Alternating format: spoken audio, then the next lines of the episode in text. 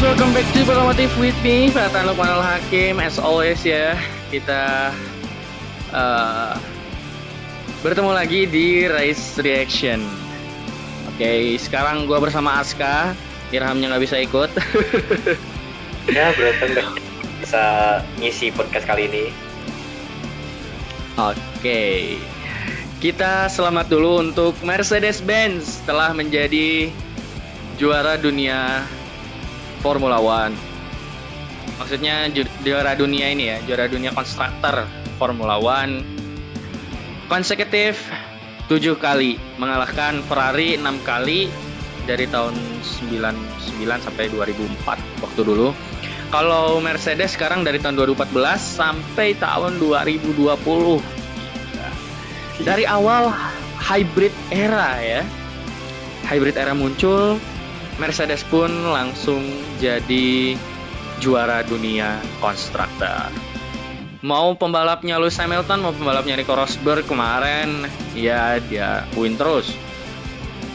Dan jarang ya sekarang itu juara dunia, si drivernya juara dunia, tapi timnya nggak juara dunia. Jarang, nggak ada. Tahun 2000-an tuh nggak ada, tahun 2000-an. Oke, As, gimana nih jalannya race kemarin? Banyak kejadian yang bisa di-highlight sih sebenarnya. Ya, ada beberapa yang menyedihkan, ada yang menghebohkan. Tapi kita akan mulai dari lap pertama, yaitu Kevin Magnussen. Ini malah si Binala ya, setelah melakukan kontak dengan Vettel gitu ya. Spesies baru, Spinatimus Magnussen. Spinatimus Magnussen, oke. Itu kalau kontak yang terjadi antara Valtteri Bottas dan salah satu Ferrari itu tuh terjadi lap berapa? Sebenarnya begini, debris dari kontak Magnussen dan Vettel itu, ya front wingnya Vettel itu menyangkut di floornya Valtteri Bottas sejak lap 2 dan baru ketahuan itu di lap berapa ya, mungkin 20-an ya, dari radio message itu. Wah, itu katanya ngaruh ke performanya itu bener-bener apa ya, signifikan gitu ya. Dan akhirnya Bottas juga jadi sufferin ya gara-gara itu. 0,8 detik bedanya mobilnya Lewis Hamilton sama mobilnya Valtteri Bottas, padahal dua mobil ini equal, tapi gara-gara ada satu masalah itu, problem itu, dia mengalami perlambatan atau bisa dibilang pengurangan performa sebanyak 0,8 detik per lapnya. Gila gitu, jauh sekali perbedaan performa dari dua mobil ini. Aduh, sangat disayangkan sekali menurut gue ya, sangat disayangkan. Oke, setelah itu ada kejadian yang menyedihkan lagi ya. Setelah Pierre Gasly start posisi keempat gitu ya, jadi dia itu kan start kemarin itu start dengan posisi yang terbaik gitu ya dalam sejarah karirnya, tapi ternyata di lap ke-9 dia harus retire karena ya terminal damage atau damage apapun itu yang menyebabkan mobilnya tidak bisa berlanjut balap gitu ya. Ya, menyedihkan sekali lah. Lain kesempatan, semoga Gasly bisa perform lebih baik lah. Iya, performa Gasly ini sebenarnya lagi bagus-bagusnya kemarin di track Imola ini, tapi sangat-sangat disayangkan ya. Dia retire karena ada masalah di mesinnya yang sebelum race itu tuh udah dicek-cek dulu tuh sama mekaniknya Alpha Tauri itu udah dicek-cek dulu. Terus ya mungkin masalahnya makin besar, jadi dia akhirnya retire ya, saat disayangkan. Dan kita melihat juga ada battle dari battle ini apa ya? Maksudnya harusnya mobilnya ini jomplang, tapi malah battle-nya itu kayak waktu dulu tuh Schumacher sama Montoya. Ini adalah Charles Leclerc dan juga Kevin Magnussen kalau nggak salah. Iya, Ferrari dengan Haas ini malah battle. Jadi kayak mobilnya itu harusnya jomplang ya, tadi kata gue harusnya jomplang, tapi jadinya ini ya, jadinya apa? Malah battle-nya kayak battle sengit antara Montoya dan Michael Schumacher dulu. Sampai ya belokannya di situ sama dulu di Imola juga.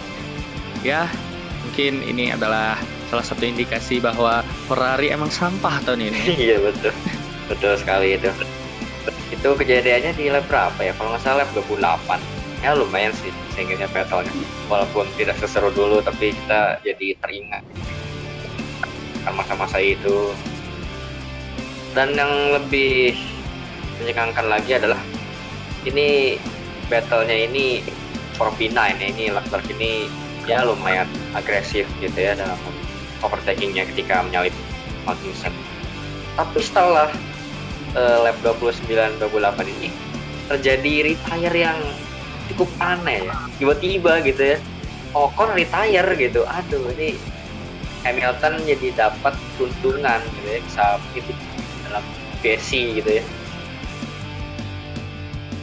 Iya, VSC juga sangat sebentar.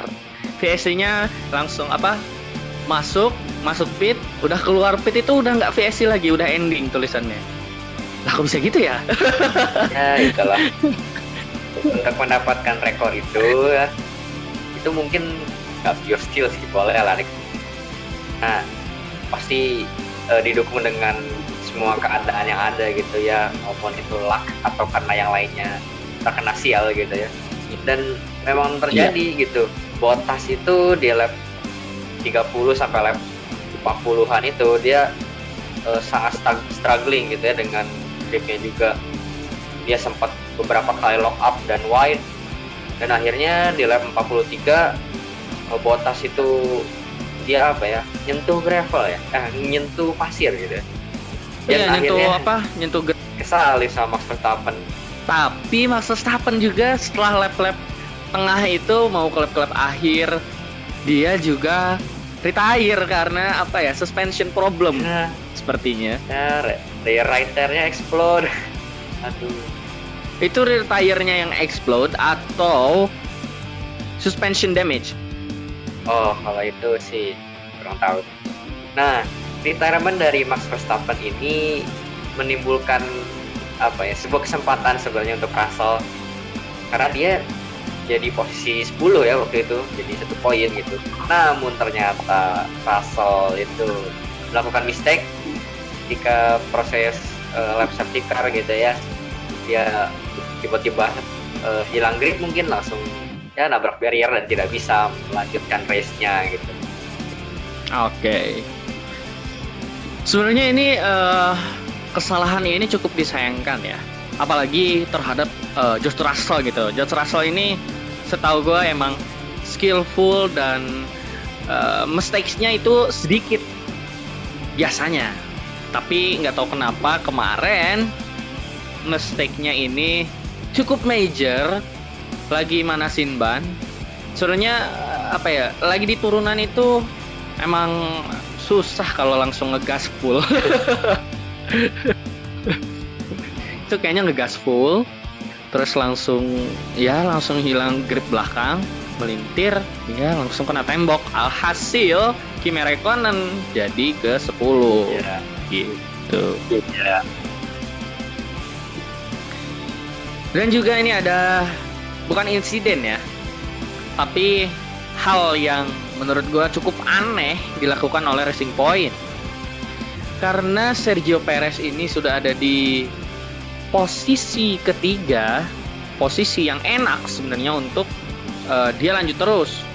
Dan bannya juga masih grippable gitu, masih ngegrip, masih gigit ke aspalnya. Tapi entah apa yang dipikirkan oleh race strategisnya dari Racing Point ini, malah ditarik masuk ke pit, diganti sama ban yang lebih lunak.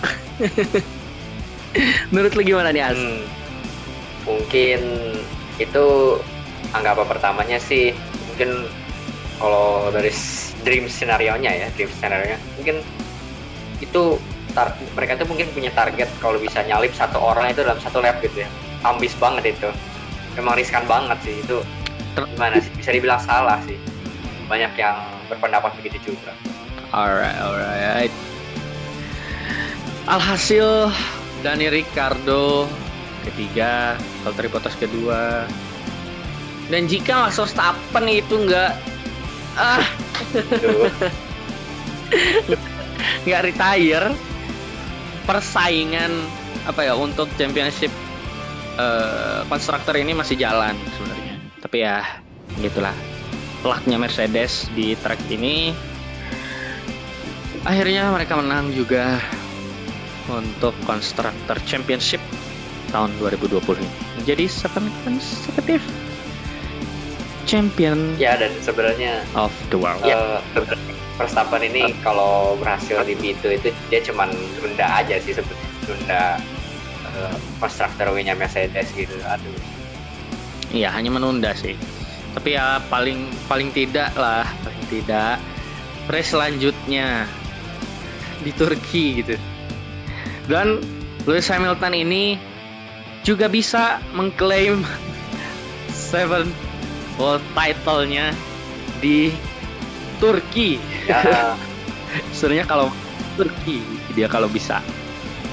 Kita juga hampir melupakan sebuah aksi yang sedikit menegangkan dari Daniil Kvyat, karena dia ini berhasil menyalip 3 orang setelah race start gitu ya. Pertama di awal dia menyalip Albon dan Perez, lalu setelah itu di sektor berikutnya berani menyalip Leclerc dengan tindakan yang agresif. Nah itulah the real racing itu, begitu sampai Leclerc fight gitu. Itu seru sih lumayan di situ.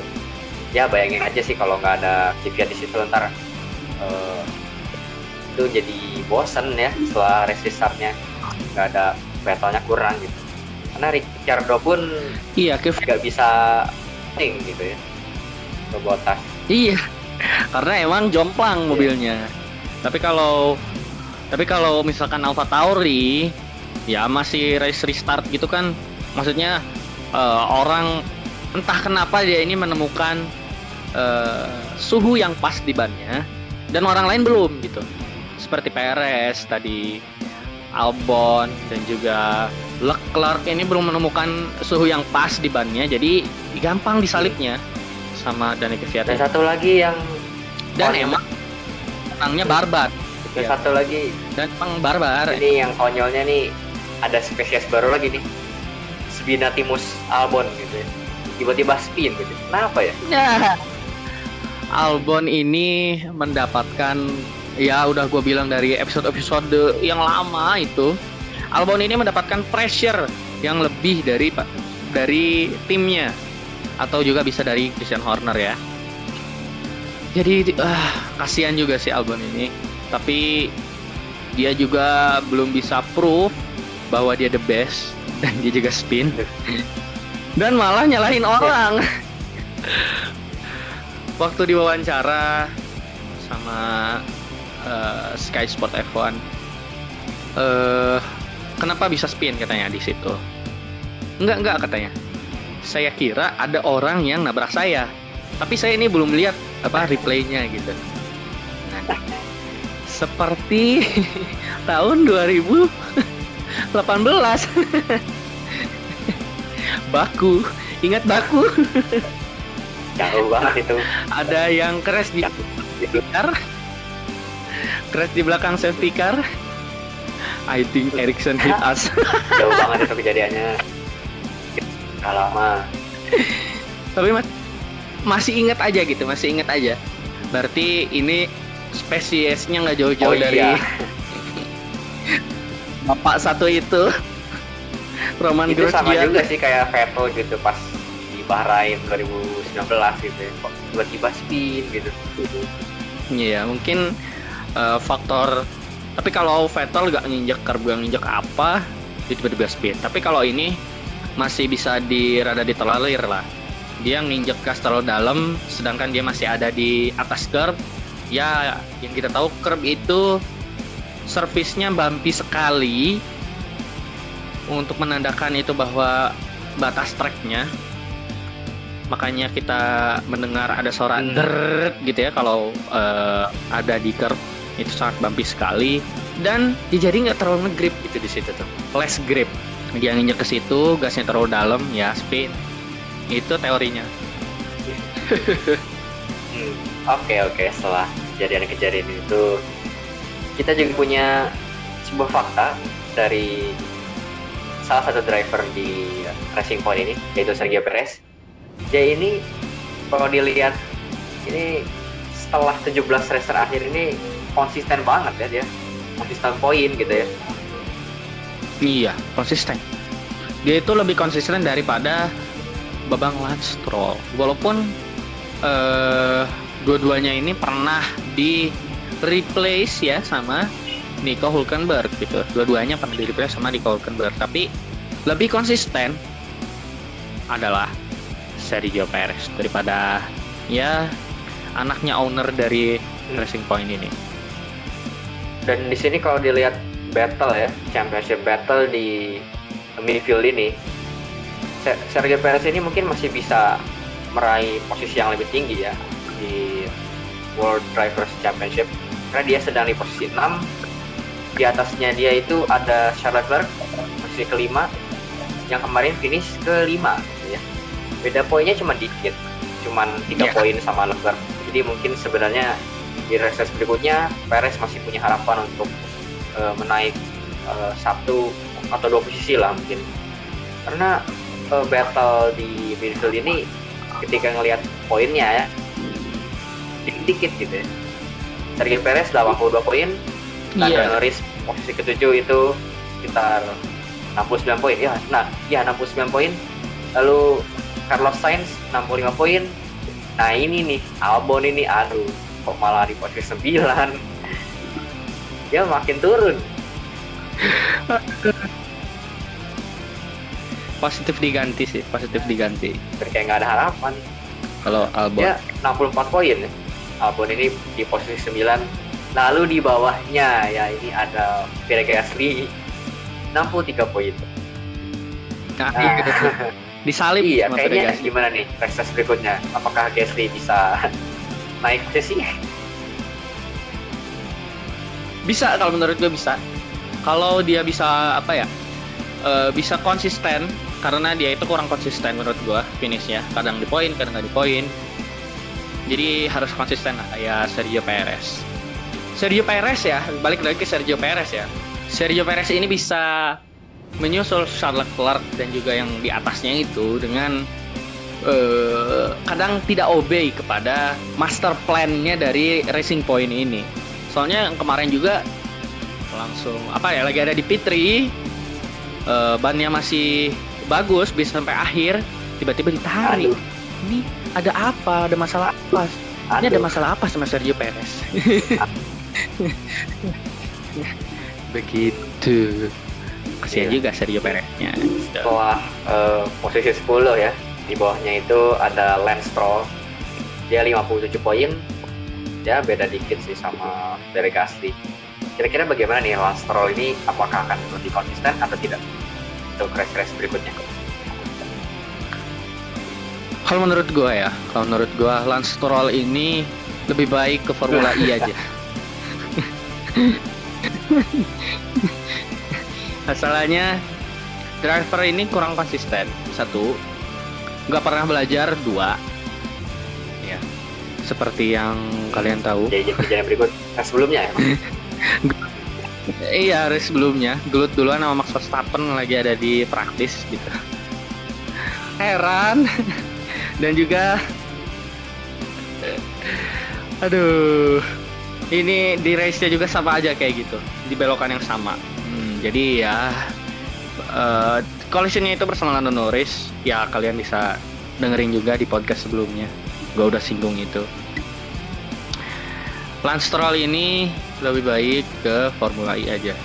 Musim ini abisin, terserah lu mau ngapain Lance Stroll. Tapi tahun depan saya harapkan Anda ke Formula E. Emang ada apa ya? Karena bapaknya juga investasi di Formula E. Di Venturi kalau nggak salah. Venturi Racing itu apa ya, disuntik dana juga sama Lawrence Stroll. Ya mungkin untuk mengamankan seatnya juga, mungkin mengamankan seat untuk anaknya juga. Ya mungkin bapak sayang anak ya, masih bapak sayang anak gitu.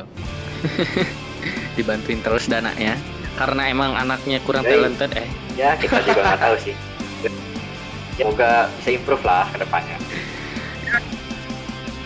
Ya, semoga bisa improve dan juga apa ya, belajar dari kesalahan, nggak mengulangi kesalahan yang sama dalam satu weekend yang sama, at least. Setelah itu dilanjut ada posisi ke-12 yaitu Esteban Ocon ya, di World Drivers' Championship yang sebelumnya retire gitu ya. Itu poinnya cuma 40. Itu mungkin bisa disalip sih oleh Daniil Kvyat di race berikutnya ya, karena Daniil Kvyat ini cuman beda 14 poin dari Esteban Ocon. Lalu di bawahnya lagi nih abang kita semua, abang yang udah tua itu ya, Christian Vettel ya, dia di posisi 14 dan poinnya cuman ada 18 poin gitu. Aduh, Mas Vettel. Nah, mudah-mudahan di tahun depan pindah ke Aston Martin aka Racing Point masih bisa improve ya dia ya. Mudah-mudahan dikasih mobil yang bagus tahun depan tuh, mobilnya bagus. Percaya gue, mobilnya bagus, beli pak langsung dari Mercedes kok, tenang. Kemarin itu Vettel tuh ngalamin itu ya, slow pit stop berapa detik ya, 14 detik ya, nggak dari wajarnya lah. Aduh, itu masalah terus tuh Ferrari tuh, aduh. Belakang kiri sama kanan depan. 2 ban sekaligus ya masalahnya. Aduh. Jadi posisi ke-12 ya. Padahal harusnya bisa posisi 10 bisa. Itu. Dan ya tapi posisi terbaik dari Vettel selama musim ini cuma posisi ke-6 aja di Hungaria itu juga. Ya setelah itu sisanya ya P7, P10, P13, P11 atau P8. Kebanyakan out of point sih Vettel ini. Di bawah 11-nya Vettel ada Nico Hulkenberg ya, posisi ke-15 yang dia cuma balapan 2 kali. Itu 10 poin ya. Tapi poin. Lumayan. Terus 2 kali kurang. Ya, kurang hoki. Lalu di bawahnya ada Kimi Räikkönen posisi 16. Dia terakhir itu finish poin ya, ke-9 ya, jadi 2 poin 9 tuh berarti ya, jadi total poinnya Kimi Räikkönen itu sekarang ada 4 poin karena sebelumnya juga pernah poin finish di Tuscany Grand Prix itu sama, dia posisi ke-9 gitu ya. Ya lumayan lah 4 poin lah buat Alfa Romeo, karena di bawahnya juga ada Antonio Giovinazzi yang sama itu ya, 4 poin juga. Bedanya Antonio Giovinazzi ini finish poinnya itu dia pernah posisi ke-9 Grand Prix, lalu posisi ke-10 di Evo Grand Prix ya di Nürburgring. Lalu sekarang di Imola itu juga sama, P10 juga. Jadi totalnya 4 poin. Alright. Untuk Babang Giovinazzi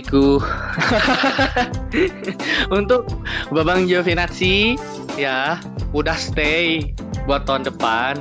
Mohon performanya diperbaiki. Mohon, saya sangat memohon jangan spin ya. Di Spa kemarin tiba-tiba spin. Tahun kemarinnya di situ juga spin. Aduh. Babang Gio. Biar enggak jadi meme. Ya, kasihan juga. George Russell udah mimim terus ke dia gitu. Selain Lance Stroll tuh yang dimainin dia, kasihan juga gitu sebenarnya. Oke, dan di posisi bawah-bawah nih pasti dua Williams udah ketebak, Russell sama Latifi, karena emang sedih ya performanya tahun ini. Ya mudah-mudahan tahun 2022 bisa improve lah. Tahun 2021 ya mungkin improve sedikit, bisa sedikit ya, sedikit dikit amat dikit banget. Oke, nah oke, pembahasan terakhir kita adalah ya dua driver lagi yang sebenarnya nggak terlalu penting dibahas ya, yaitu Grosjean sama Magnussen. Soalnya dia cabut sih tahun depan kan gitu. Poinnya juga cuman ya kalau Grosjean itu 2 poin, Kevin Magnussen itu cuma 1 poin ya sekarang totalnya. Ya nggak tahu bisa finish ke depannya, karena dia itu banyak DNF-nya tahun ini. Nggak tahu tuh di belakang layar tuh Gunter Steiner kayak gimana. Totalnya 5 DNF ya? Kita harus, iya 5, banyak. Di Austria, sekali. Lalu di Britain, lalu di Anniversary Grand Prix, lalu di Italia, sama di Tuscan Grand Prix. Terakhir di Mola, ya gitulah. Dan itu juga di DNF kenapa ya? Ada upshift problem atau apa di boxnya? Terus katanya pusing gitu ya pas balapan. Gara-gara ya vibration-nya atau apa gitu. Ya, menurut gue itu cukup untuk Race Reaction kali ini. Jangan lupa di follow kalau kalian denger di Spotify, jangan lupa di subscribe kalau kalian denger di Google Podcast, dan jangan lupa di favorit kalau kalian dengarnya di Anchor. Jangan lupa juga untuk follow sosial media Potomotif di @potomotif Instagramnya. Oke, stay safe on the road guys as always, and wassalam.